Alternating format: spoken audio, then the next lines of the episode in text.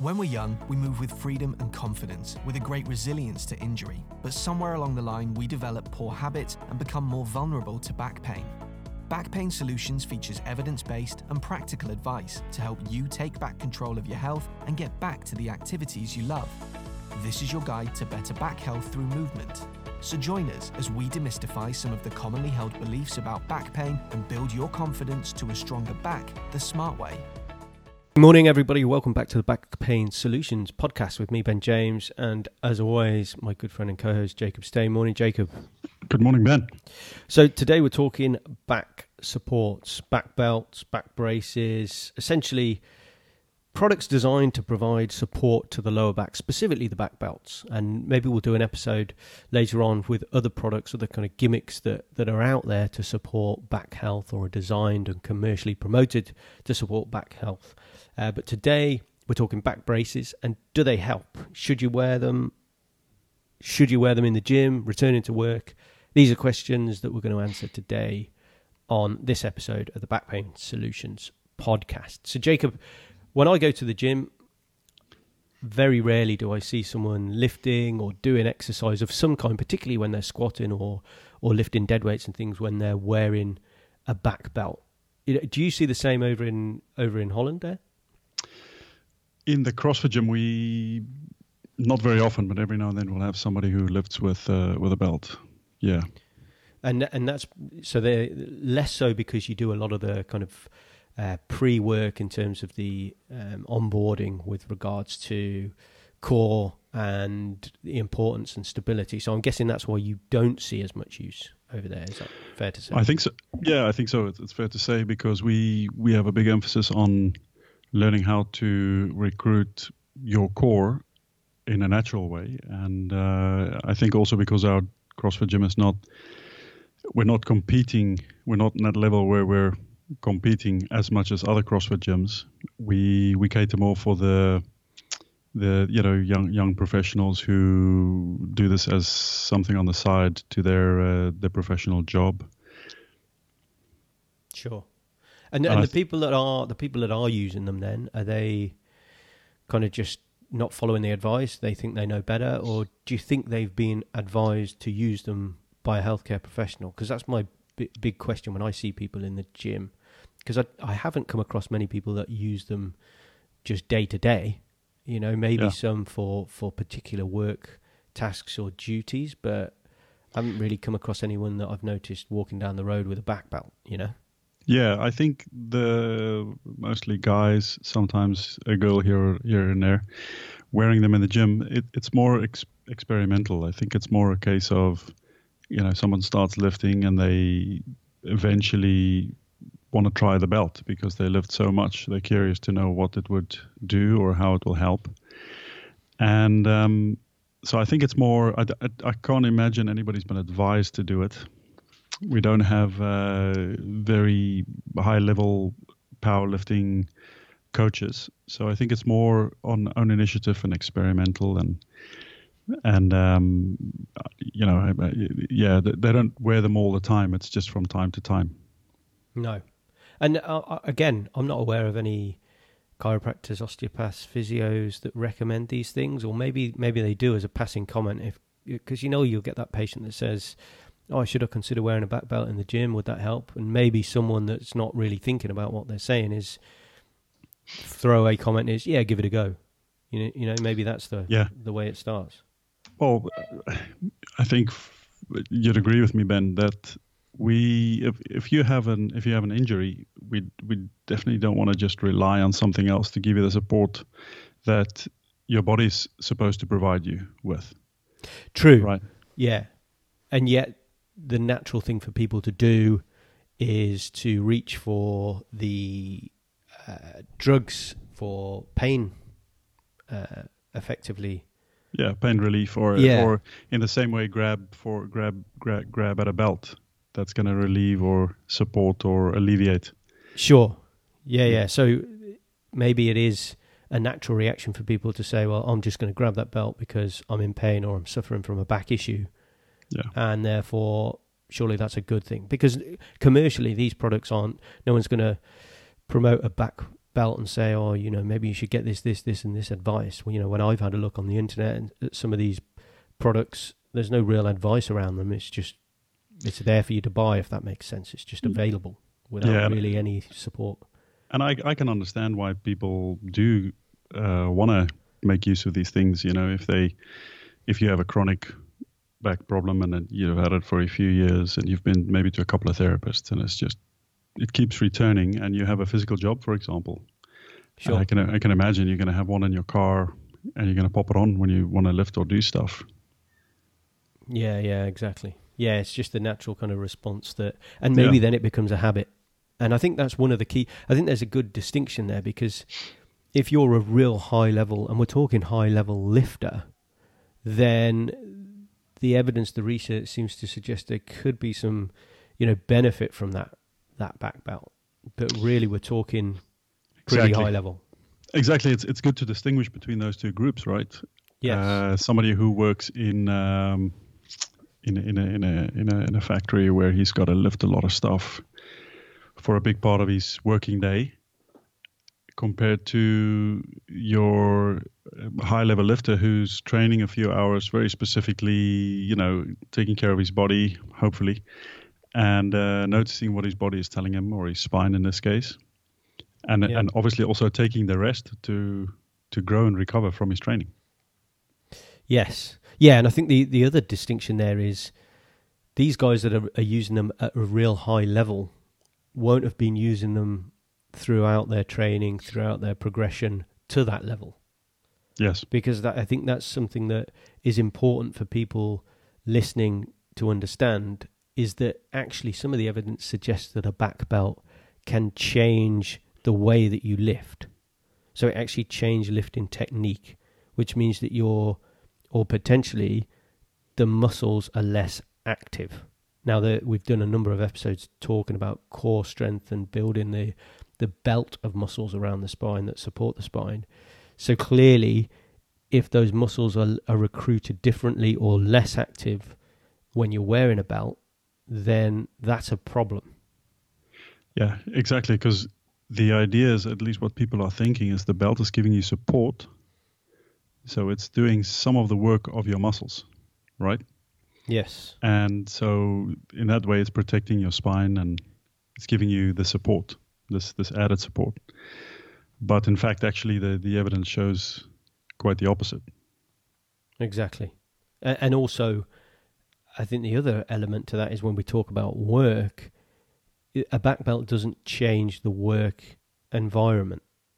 So if your problem was caused by repetitive work, whether that's you know lifting boxes off um, a production line, for example, uh, a back belt isn't going to change that work environment. And so, how's it going to be of benefit if you go back to repeating those aggravating factors without trying to improve that work environment to decrease your risk?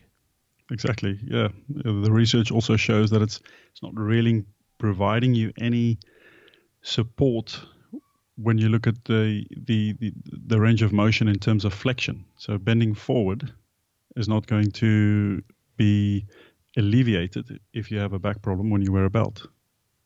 Sure. Yeah, yeah, yeah. And and in terms, where is the support considered to be? Because rotation as well is not going to be supported. You would assume from a back belt. Support's more when you bend to the side. Sure. So lateral kind of so bending. La- lateral bending, but I mean, I think it, it's you can say that if somebody has a back problem and they're lifting stuff, they're probably already going to avoid bending to the side because they have they have back pain. I would hope. Yeah, yeah. So the the back belt then isn't actually going to prevent them doing the actions that are aggravating because you would assume that naturally you're going to avoid those anyway. Yes. But so what what does the back belt do, Ben? Well, there's the question, isn't it? What does the back belt do? I mean, I think you know, there's the perception again back to the gym goer, and I appreciate we're kind of talking gym goers and and uh, the kind of layman that doesn't go to the gym, maybe considering it for work. There's a perception that that back belt helps people lift more, which probably it does. But again, we're saying that it it doesn't recruit the muscles necessarily, and therefore you're probably lifting more than you should, and therefore you're at risk. That's you know take home message number three, four, as it were, that actually wearing a back belt, if you're not injured already, increases your risk of a worse injury. So, to repeat, if you do something without a back belt and cause an injury, and you do something with a back belt and cause an injury, then the injury can actually be worse by using a back belt. So, again, that's something important to consider. A back belt isn't a preventative measure to, to back injury for sure. Good movement and recruitment of the right muscles is, is your way to prevent injury. So, that's something that people need to, to, to really consider. So, back to your point, well, what, what does a back belt do? Because people are naturally going to assume, well, I'm just going to use this and it's going to protect my back. Because again, the commercial messages around there don't seem to specifically highlight or explain how it should help. And that's the same with a lot of supports. We just assume they're Yeah. designed to protect the back, but we don't actually know how they're meant to do that. Exactly. If, if you look, if you look from outside, you you see a structure. You know the the the the, the abdomen, and you you imagine okay that belt going around, it's gonna it's gonna provide support and protection, which Sure. makes a lot of sense. Yeah. If if you look at it from the outside, or when you understand the mechanism, then you realize that. No, hold on. Let's look at the mechanism. Well, let's let's talk about that, shall we? Yeah. Go for it. So the so so the main thing that the belt does is it actually increases the what is called the intra-abdominal pressure. Mm-hmm. So that's when you would, for example, put your thumb in your mouth and you breathe hard against your thumb, not actually blowing air out, but crea- creating a lot of tension in your abdomen. Sure. So the brace that we've talked about Ex- previously. exactly, Yeah. that's the bracing technique. So then when you have the belt on and you do this, you're pushing against the belt. So you're increasing that intra-abdominal pressure, the brace. But there's something that goes along with the brace. And that's the harder you brace, the more compressive load you get on the spine. Yes. And so if, if so if you would have a disc irritation or injury, the advice is not to brace as hard as you can for a, a, prolonged period of the day. The advice is actually to unload the spine. And that's exactly what the back support isn't doing. It doesn't unload the spine, it actually loads the spine. yeah. so, it, and so it increases that compressive load. Sure, and the longer you keep it on, the more sustained that that compression is going to be. Yes. Yeah, that's a very good point. So therefore, again, another another kind of risk factor for assuming that a belt could be beneficial, particularly in an acute phase, because you're going to just sustain that pressure on those discs, which we want to avoid. And like we've said before, bracing is so important to to be able to learn and and execute effectively. But we're never saying brace all day throughout the day. Be a hell of an achievement if you actually could, but there's going to be a lot of pressure on the uh, on the Yeah. discs by doing so. And and and the bracing technique that we spoke of in earlier episodes is of course an essential essential way to protect your spine when you, when you lift stuff. I mean, we we should all master this technique. Yeah. But too much of a good thing is a bad thing. So you know, we we also work with, and we th- we have to think of the, the the the physiological response of the tissues. If we if we load it too much, we have a chance of damaging it. Yes. Yeah, absolutely. So I guess the question therefore is when is a back belt good?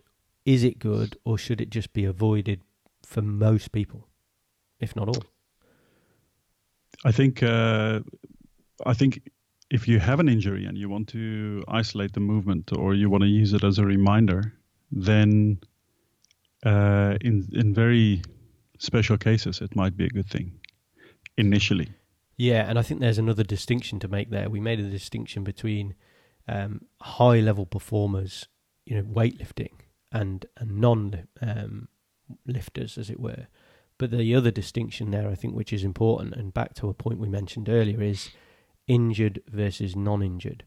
If you've never had a back injury, even if you are lifting at the gym, unless you're really high level and you've been given that advice um, and you've, you're wearing that belt at a certain point, and we're really talking very niche um, individuals there, then back belts for uh, people that are non-injured and going to the gym should be a no-no because the risk of worse injury increases. So if you're not an injured already back pain sufferer and you're listening to the show just for advice around prevention or general back health, then the advice really is avoid a back exactly exactly or back support. But when you're you have suffered an injury, like you say, maybe there are some benefits, but probably more specific to the type of work you do and helping you return to work as a yes. test. Yes, as as part of a strat, as part of having the strategy to regain the independent function of your core, so you can rely on that instead of the belt. Yeah, and I think that's got to be the key point here: is that that that training, that rehab, that advice um, is followed first, rather than right. I'm going to try and return to work. I haven't really solved the movement patterns, the the core strength, the bracing, those foundations really for a healthy spine. I haven't sorted them first. I'm going to try and return to work soon. Ah, I can use a back belt. That's not what we're saying. What we're saying is maybe at some stage that back belt will support that return to work, but you have to lay those foundations first because you're just going to increase your risk of a sustained injury or repetitive injury because you're going to re- potentially rely on that belt. Yeah, yeah. And like you said earlier, the idea that because especially when we have a back injury, we have the extensor muscles, so the back muscles, cramping up. And there's this idea that if we use the back belt, we relieve these muscles. They relax more. And there's been a very interesting study done quite a while ago, actually, where they took a few men and they made them lift a lot of things for four hours twice a week. And they, they checked the extensor muscle function with and without the belt, and it actually showed that there was no difference using the belt. And it all came back to okay, you're actually increasing the intra-abdominal pressure, so you're actually increasing the muscle function. So you're not you're not relaxing these muscles, and so that's a that's a big big thing to keep in mind when you're yes. actually when you're actually using a belt. No, absolutely. I think that you know it's a really valid point, and I think you know the take-home messages there for people are you know if you're not a high performer um, in terms of lifting and you've never experienced any injury to your back, then don't be looking at using a back belt for prevention or just to help you lift more. Because yes, it may help you lift more, but you're not truly uh, recruiting the muscles that you want to, to recruit that will support that spine and allow you to lift that, you know, truly from your technique and strength. So avoid a back belt if you've never suffered an injury. If you have suffered an injury, a back problem, then unless you're returning to work doing something repetitive and, and likely manual, then the benefit of that belt is is likely to be very limited. But there may be um, some instances where it can be a support once you've laid those foundations of good spine health, good movement, and recruitment of those muscles. Remember that a back belt in non injured individuals can increase your risk of a worse injury than not using a belt. Important message. And also, a back belt puts sustained pressure on those discs, that intra abdominal pressure we've discussed, and we don't want that consistently. So that back belt, if it's helping you return to work, shouldn't be used all day, every day. It should be used for key movements and key activities rather than it being a sustained support. Because again, that's not going to allow you to learn to recruit those muscles effectively. And I think, sorry, Jacob, you were going to say. Yeah, I, I just I'll let you finish, but I want to say a, a few things on weightlifting belts when you've when you've done that. No, I was just going to make an, a, another additional distinction. There are some belts, the sacroiliac belt, for example, that, that again we, is is aside from this. We're talking lower back supports um, specifically in this case. Yeah, I think some point. important take-home messages for, for people around uh, back support and uh, and supporting back pain and recovery um, to to really take home from from this episode. Yeah, uh, I'll finish off with the weightlifting belts. I've got a few points here. and because it's an interesting one. It's it's you know a little bit controversial, but I think there's no real need for it to be controversial, because generally we we talk about healthy athletes. We're not talking about injured people, and uh, there is no clear cut rule on weightlifting belts. Um, it, it always depends, but I think the the main points to think of and to keep in mind is that you know if you're a powerlifter or just a normal gym goer, but you know a CrossFitter, before wearing a belt, first become a competent lifter and really master the bracing technique. You know, be be a well-established lifter before you start putting on a belt because just going straight for the belt is going to interfere with your process of becoming uh, very good with that bracing technique. You know, so that's uh, that's an important point. And then I have a couple more. The belt probably increases the output by about five to ten percent, only when you're on that level of, you know, having a very good technique. Sure. So it's it's not by much. That's why it's only really recommended for competition lifters, mm-hmm. or if or if it's a real, really big hobby of yours, you know. But you know you know what you're doing. And then um, the other recommendation for weightlifting belts is that you only really use it once you go above lifting weight of your one rep max. Okay. You know, yeah. So you're you're on that level of lifting such or so much weight that you need you need it in order to lift that weight. So it's going to assist a heavy lift. And then the the last rule is actually not lifting or not not using it during the off season. You know, let especially during your off season, your lifters want to rest. You want to, you know, not put too much intra abdominal pressure and disc compression uh, through the spine. So you want to recover. You want to work on technique. And so in the off season, you're probably not going to lift as heavy. And then you know the best uh, the best thing is just to to stay away from the belt and leave it for when you when you pick up lifting heavy again. Yeah, great point. And I think that again is is back to what we said. Even with those people that may um, try it for return to work, is it's not to be used consistently every day, all day. And I think back to your point there, it's it's use it at specific times, um, even when yeah. even when lifting at that level. So it's a great point. So I think you know, great place to end the episode. You know, does a back brace help? Should I use a, a back brace? Well, the likely answer is for most people listening, no. You know, there may be some instances if you're manual and you're it's helping you return to work, but as always, we've got to lay those foundations. We've got to build that core strength, and that is ultimately those muscles surrounding the spine. Do that, learn to move well, and you're going to be in a far better position than you are just trying to rely on a back belt for that support.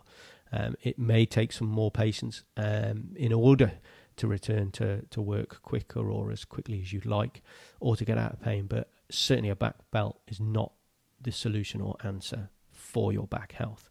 So as always, thanks Jacob. Thanks everyone for listening. You know, do us a favor, go over to iTunes, give us a rating.